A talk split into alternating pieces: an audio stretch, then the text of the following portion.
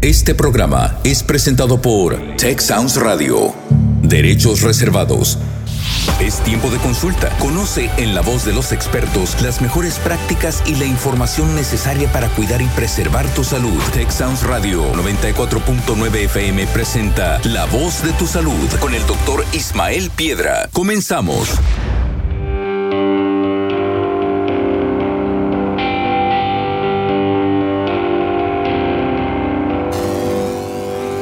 Hola, ¿qué tal? ¿Cómo están amigos y amigas que nos sintonizan a través del 94.9 FM Tech Sound, donde estamos como todos los viernes en punto a las 2 de la tarde presentándote a los mejores especialistas de diferentes áreas de la salud para que te compartan información confiable, información que puedes usar para tomar buenas decisiones en el cuidado de tu salud.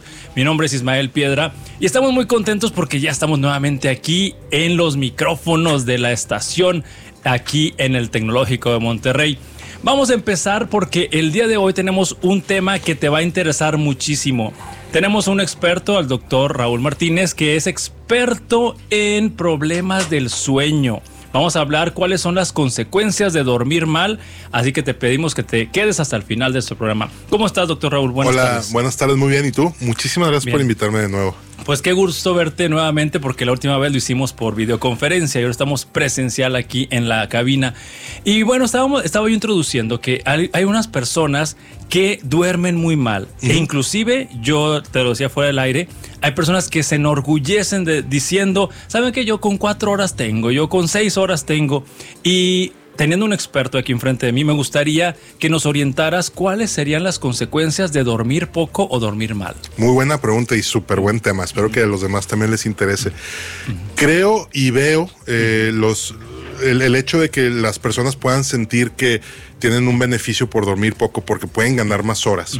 Creo que van perdiendo muchas funciones. Nosotros como como seres humanos vamos a funcionar para hacer muchas actividades, ¿no? para, para, para vivir, a lo mejor no tanto para trascender. Y eso es lo que nos puede ayudar a tener un buena, una buena cantidad y calidad de sueño, que es lo que buscamos.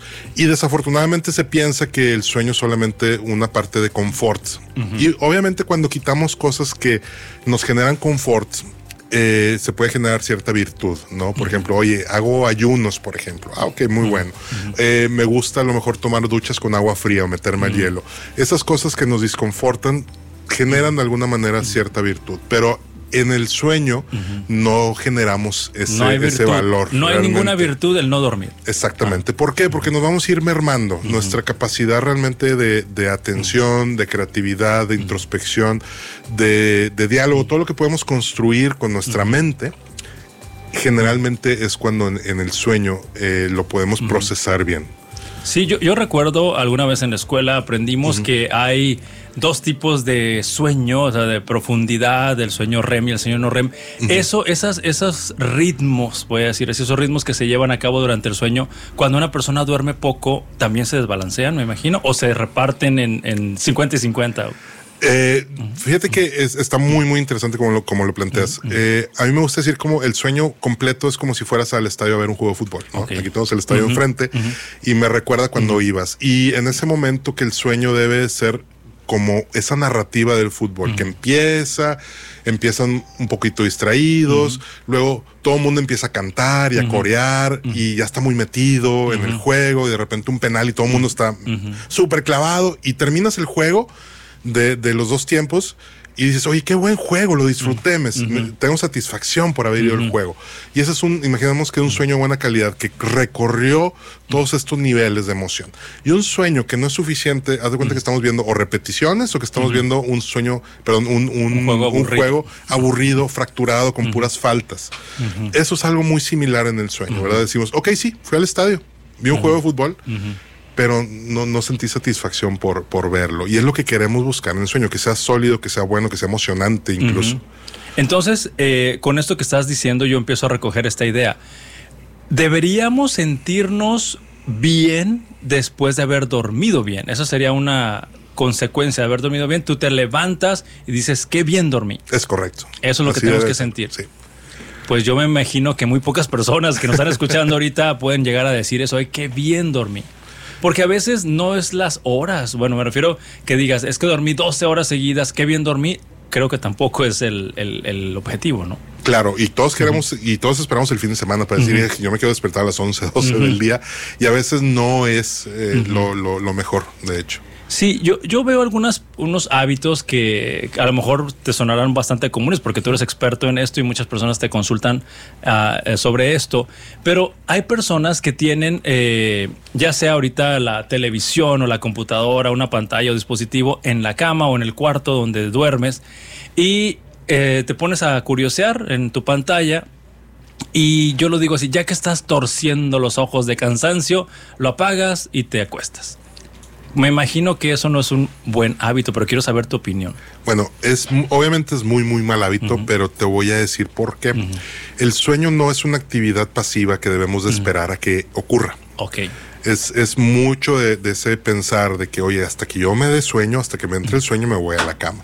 El sueño se debe de construir y el sueño se debe poco a poco, por así decir, cultivar. Ok. Yo quiero dormirme a las 10 de la noche, a las 11 de la noche, y yo desde las 9, 10 empiezo a hacer procesos para empezar a dormir. Como si yo fuera a ir al gimnasio. Una rutina. Sí, como, como, oye, yo voy a ir al gimnasio y yo me voy a poner mis, mis pants, me voy a poner mis tenis, me voy a ir a un lugar fresco, me voy a ir a un lugar limpio y así yo también quiero mi cama. Yo voy a prepararme para hacer ejercicio. No quiero que me lleguen las ganas de hacer ejercicio, ¿verdad? Y es similar eh, el proceso de iniciar el sueño. Entonces, eh, en pocas palabras, el buen hábito de sueño se entrena y aparte se, se mantiene, o sea, se le da mantenimiento a es la correcto, Exactamente sí, exactamente sí, Doc. Entonces, eh, como hablamos ahorita, si yo um, estoy torciendo los ojos de cansancio y ya apago mi dispositivo y me duermo, estoy haciendo mal y tendría que ser diferente. Sí, lo ideal es que tengamos que tener cierto tiempo de, relajación, preparación para iniciar ya el sueño. Y ahorita volviendo al principio de la plática, que hay cosas que se afectan en nuestra salud por dormir mal.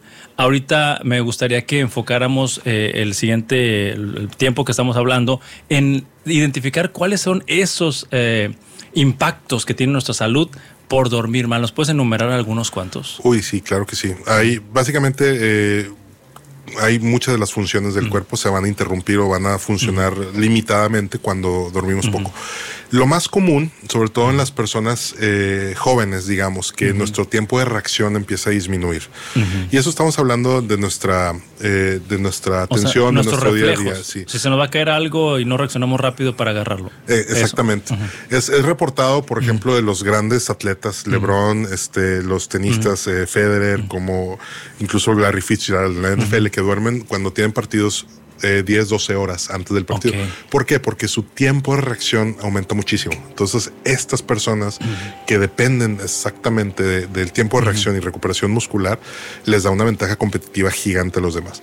Y si nos vamos a nivel celular, al momento de dormir bien o dormir suficiente, lo que hacemos es que nuestro sueño empieza a tener una especie de detox todos los radicales libres y todos los procesos que nos fueron generando, eh, por así decir, suciedad o, algunas moléculas eh, de desecho dentro de la célula y los otros sistemas digestivo, cardiovascular y demás, durante el sueño se empiezan a limpiar. Ok. Entonces, esos procesos, si no los limpiamos totalmente, se van a ir poco a poco acumulando. Y ahí es cuando, por ejemplo, la acumulación de radicales libres nos va a, presentar tener inflamación crónica, inflamación crónica, ruptura de DNA y eventualmente con el tiempo, por ejemplo, algunos tipos de cáncer, con el tiempo demencia temprana, Alzheimer. Y todo esto asociado a pocas horas de sueño, o un sueño de mala calidad. Y ahorita que mencionaste la palabra detox, eh, pues tú sabes que de repente hay personas que pueden perder un poco la perspectiva y dicen, no, es que yo voy a tomar tal jugo para desintoxicar mi cuerpo, pero ok, está bien que te lo tomes, pero si duermes mal, no está funcionando. Es correcto. Si duermes poco, no está funcionando tu jugo. Exactamente. Y por eso la triada de salud es bien importante. Esta nueva, este nuevo este enfoque de, salud, de dormir bien, de alimentarse bien y de hacer actividad física es fundamental porque una cosa no funciona con la otra. Y tampoco hay una pastillita que haga que las, estas cosas funcionen. Igual que el dormir, yo no puedo comer una pastillita para sentirme que me alimente bien o que voy a bajar de peso. Y tampoco me voy a tomar una pastillita para ir al gimnasio y fortalecerme más. Entonces hay daños a nivel celular, como lo mencionaste. Es correcto. Y eh, esto, pues definitivamente tenemos que tomarlo en cuenta. ¿Y qué, tiene que ver eh, los hábitos de sueño y el manejo del estrés? ¿Qué nos puedes decir al respecto? Ok, también muy, muy interesante. Eh, me gusta más el enfoque cuando la persona dice es que tengo mucho estrés y duermo mal. Me gusta verlo de la otra manera. Okay. Creo que muchas personas tienen estrés porque, este, perdón, eh, lo, lo, puse totalmente al revés. Eh, muchas personas dicen es que estoy durmiendo mal porque, estoy teniendo mucho estrés. Y, y, el enfoque sería más al revés. Hoy, si yo estoy durmiendo 4, 5, 6 horas y de mala calidad, eso va a permitir que nosotros no tengamos una buena tolerancia al estrés, simplemente por el hecho que nuestras conexiones neuronales, nuestro manejo de emociones, no se limpiaron durante la noche. Todos estos procesos de, de memoria, de, de, emociones, de las conexiones donde soñamos, es parte del manejo emocional, por ejemplo. Entonces también un buen manejo emocional es dormir bien. Es dormir bien. Por eso las ah. personas que tienen depresión o las personas que a lo mejor están tristes, que buscan dormir. Dormir. Y bien, otra pregunta relacionada a las consecuencias del sueño. Y esto es porque tal vez algunos estudiantes nos estén escuchando y me imagino que tú te has dado cuenta que se acerca la temporada de exámenes y los alumnos duermen menos. y, yo creo que eso es por lo que estás diciendo, está jugando en contra de su tiempo de reacción, de su condición y su concentración y todo lo demás. Por ejemplo, la desvelada antes de los exámenes es, un, es, es, es, digamos que un arma de doble filo para mal, ¿no? ¿Por qué? Porque una, nos matamos estudiando todo el día o durante días y terminamos durmiendo dos, tres horas por la noche y está, y uno piensa que, ok, qué, qué, qué virtuoso soy que no dormí, ¿no? Y pasan dos cosas malas. Una, durante el sueño se consolida la memoria. Al no dormir suficiente, lo que estudiamos no se fija en nuestro cerebro, entonces no tenemos una, una no podemos recordar bien eso. Y la segunda, al momento que nos presentan un examen, sobre todo cuando llevamos una materia, este, o tenemos un profesor lo suficientemente inteligente para hacer preguntas de razonamiento y no de memoria, en ese momento vamos a batallar. ¿Por qué? Porque no nos va a salir esa creatividad, no vamos a tener ese tiempo de respuesta adecuado para poder generar esa pregunta que probablemente ya sepamos, pero se queda atorada, atorada, atorada porque no dormimos bien, no tenemos ese tiempo de, ejecución adecuado. Bien, entonces todos los estudiantes que nos pueden estar escuchando en este momento, la peor estrategia para salir bien en, un, bien en un examen es desvelarse la noche previa o los días previos al examen. Sí, y, tenemos que trabajar mucho porque hay que hacer un programa, porque esto es algo que, que, que desafortunadamente pasa en todos lados. ¿Verdad? Eh, no hay realmente un programa de decir vamos a estudiar y quiero que mantengas este, este ritmo de estudio y esto para que tú puedas tener un performance adecuado. Así es. Y bueno, continuando con, con la rutina de sueño, porque ahorita mencionamos que eh, lograr un buen hábito de sueño se requiere un entrenamiento, se requiere una capacitación, se requiere tener información. Entonces, ¿nos pudieras eh, dar una pauta general de cómo debe ser un buen hábito de sueño, una buena rutina de sueño? Porque hablamos de que eh, el tema de estar en una pantalla antes de dormir no es, no es lo mejor y hay que hacer otra cosa. la parte más importante de dormir bien es la luz luz. Y, a veces me da risa porque pienso en la parte holística de que dicen somos seres de luz y todo eso, pero en la realidad, este, nuestra especie fue evolucionando durante todo su desarrollo a, pues, a la luz de oscuridad del planeta. Entonces, al momento que nosotros nos despertamos, al momento de, exponernos a una luz muy brillante, de preferencia la luz del sol, y si no, la luz eh, artificial dentro de oficinas o de casas, nos va a estimular para poder tener el desarrollo del día y eventualmente en la noche empezar a dormir mejor. Pero también al momento de que se va la luz, que el sol ya no está, y que eh, empezamos nuestros procesos para iniciar el descanso, también debemos de apagar todo lo que se pueda. Tratar de mantener la luz muy, muy bajita. Si tenemos que trabajar un poquito, bueno, tratar de, que sea un trabajo eh, a lo mejor no tan creativo, a lo mejor un poquito más tedioso. Hoy vamos a revisar las facturas y vamos a hacer otras cosas. Este, ese es buen trabajo de noche y poco a poco ir quitándonos las pantallas, quitándonos la televisión, quitándonos todos estos estimulantes de luz. Esa es la regla número uno. Sí, fíjate que leyendo un poco sobre algunas recomendaciones de la Academia Americana de Pediatría, eh, ellos recomiendan que para los niños que tienen problemas para dormir, dos horas antes de dormir, los papás deben de retirar pantallas. ¿En los adultos funciona igual? Igual, más o menos. Sí, porque la luz es la que empieza a estimular la, melatonina. Y la melatonina es una de las tantas hormonas, pero una de las más importantes para iniciar los procesos del sueño. Y si nosotros seguimos con estimulación de luz, no va a aparecer la melatonina. ¿Y qué va a pasar? La persona va a seguir todavía estimulada hasta que ya el cerebro, por las otras situaciones del inicio del sueño, pues va a haber un crash, ¿no? Va a ser de que ya, no puedo, ya estoy muy cansado y es cuando se van a dormir a las 12, 1 de la mañana, 2 de la mañana, pero ya porque están totalmente agotados. Ok. Entonces también otra, otra cosa que yo he observado que hacen las personas que dicen, es que cené muy pesado y no puedo dormir. Entonces también la cena tiene que ver con el desarrollo de buenos hábitos de, sueño. Sí, totalmente. Es como yo no puedo comer y luego me voy a correr 10 kilómetros en una hora, ¿no? O sea, hay, hay, un proceso para todo. Y la misma afectación que nos hace eh, comer y luego limitarnos para hacer ejercicio va a ser lo mismo durante el sueño. Para el sueño. Entonces hay que también cenar unas cuantas horas antes de preferencia más ligero, ¿no? Sí, de preferencia más ligero. Para que no, no tengamos ese estómago. Y, si nos toca la parte social y cenamos más fuerte, pues tratar de, de limitarnos un poquito y también, oye, sabes que me voy a quedar sentado leyendo, relajado un poquito para luego empezar ya el sueño. Otra, otra pregunta relacionada a actividad física, que es que hay personas que son buenísimos para levantarse a las 5 de la mañana y hacer alguna actividad física y otros prefieren hacer actividad física en la noche. Eh, hacer actividad física en la noche favorece el sueño, no favorece el sueño, ¿cuál es la Hay, hay mucha mucha tendencia a decir, eh, sobre todo en los niños, que haga ejercicio, que cánsalo, cánsalo para que se duerma.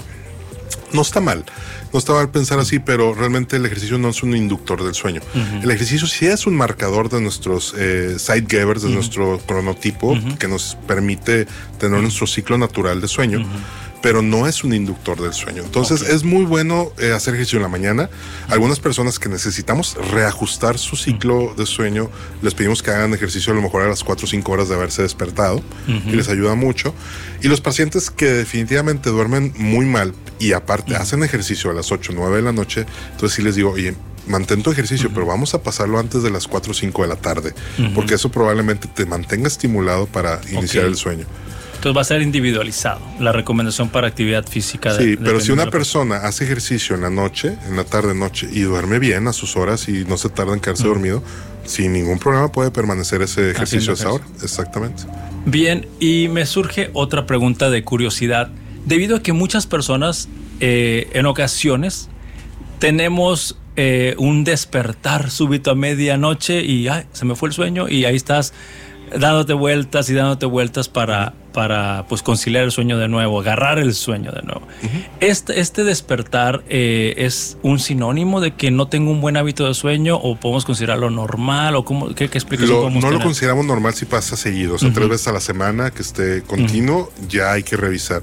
Que nos pase una vez cada dos semanas, una vez al mes, realmente no hay mucho problema, es desafortunado pero no es algo que esté pasando. Pero si está pasando de manera seguida, muchas veces sí hay un problema orgánico que podemos identificar, ¿verdad? Ya sea algún tema de trastorno de movimiento, trastornos respiratorios del sueño, o incluso algo tan sencillo como eh, a lo mejor cambios metabólicos como eh, aumento de la insulina o disminución de la este, de la glucosa. Esto pasa en pacientes con resistencia a la insulina que de repente se despiertan a la mitad de la noche y con hambre. Okay. ¿Por qué? Porque pues, les bajó su, su, glicemia por este fenómeno y, pues siempre hay algo que podemos encontrar. Bien. Entonces, eh, todas estas alteraciones del sueño, por ejemplo, que, que más bien cosas que producen alteraciones del hábito de dormir, es algo que se puede entrenar. Y aquí en Monterrey, este, ¿quiénes serían los especialistas eh, indicados para que una persona que tiene esto de lo que estamos hablando, de que no puede dormir bien o que ha tenido hábitos durante muchos años y que quiere corregirlos para tener esa... Es que me llamó la atención eso que dijiste al principio, que dice que después de que te levantes en la mañana, dice, qué bien dormí. Yo también me cuestiono a ver cuántas veces al día, a la semana, perdón, digo eso.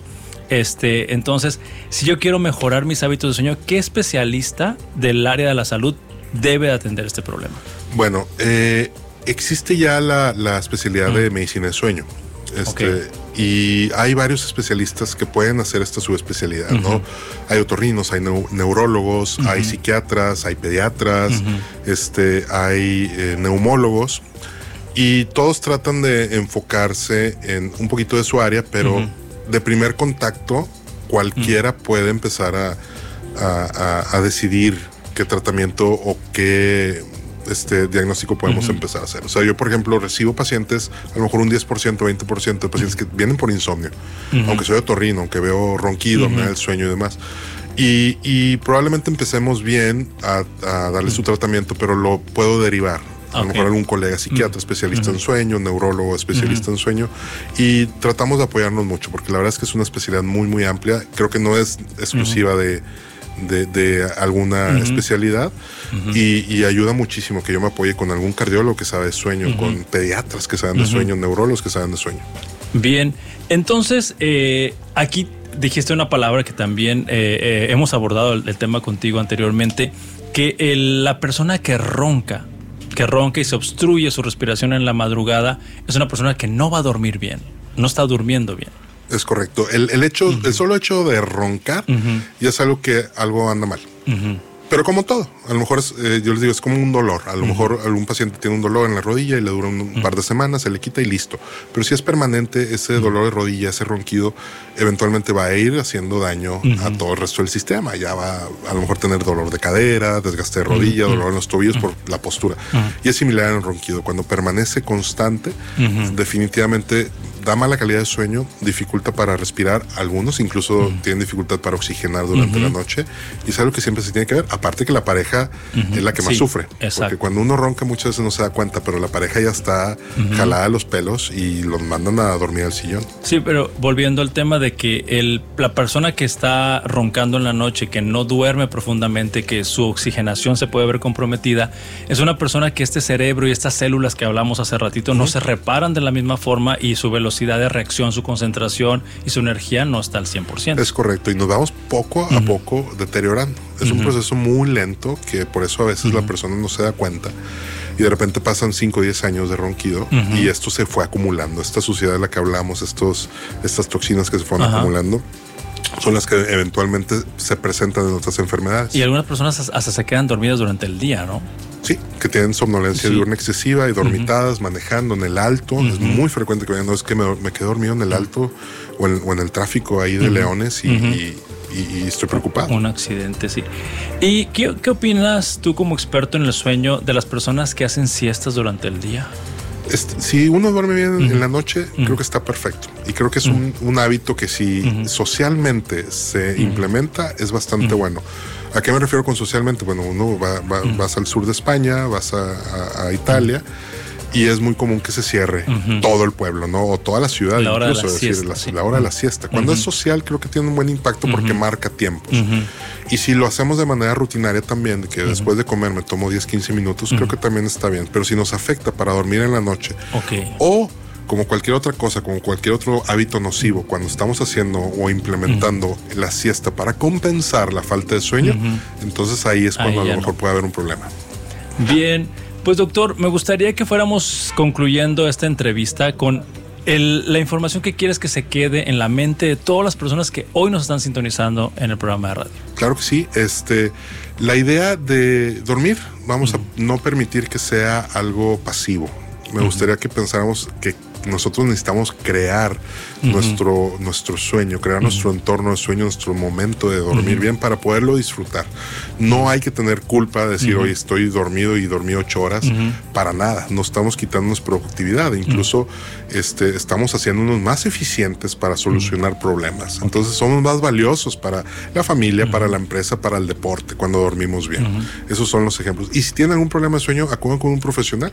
Aquí en el Hospital Zambrano este, estamos y ahí también podemos eh, ayudarlos a orientar y hacer pruebas y todo lo que necesiten para, para esto. Sí, así que no se sientan orgullosos por dormir poco. Esa sería mi recomendación ahorita. No te sientas orgulloso porque no estás, no estás haciendo lo correcto. Y bien, doctor, este, ¿me puedes compartir alguna red social, algún teléfono donde algunas personas que quieran más información te puedan contactar? Claro que sí, pues estamos muy activos en Instagram. En Instagram pueden buscar como sleeplab.mx, este, que está en la página de internet donde están los datos de contacto, este, y o con mi nombre, Raúl Martínez Vite, ahí debo de, aparecer también en, en, las redes y con muchísimo gusto lo que me escriban estamos. Entonces tú, tú estás a cargo de, de, esa red social, o sea, tú eres el que les Sí, no tengo un, un community manager ni nada. O sea, y eh, tu oficina está en el Hospital Zambrano León. En el Hospital Zambrano León, es correcto. ¿En qué consultorio, en qué piso? En el cuarto piso Torrino, en el consultorio 12. Consultorio 12. Y el teléfono del Hospital Zambrano es el 81 88 88 0000. Ese es el conmutador, pero tienes un teléfono específico. Sí, 81 8888, que son cuatro ochos, eh, 0811. 0811. Bueno, pues estuvimos aquí platicando con el doctor Raúl Martínez Vite. Él es especialista en problemas de sueño, principalmente apnea de sueño, lo que habíamos hablado al principio. Y su página, aquí lo estoy viendo en su, tienes hasta aquí en tu termo el, logo, la, identidad gráfica, Sleep Lab. Lo puedes encontrar en Instagram, como lo dijiste, y en, en página web, ¿verdad? Sí, en página web. Bueno, pues amigos, les agradecemos mucho su sintonía y estaremos haciendo un esfuerzo por traerte más información para que puedas tomar buenas decisiones en el cuidado de tu salud. Mi nombre es Ismael Piedra y nos vemos la próxima semana. Adiós.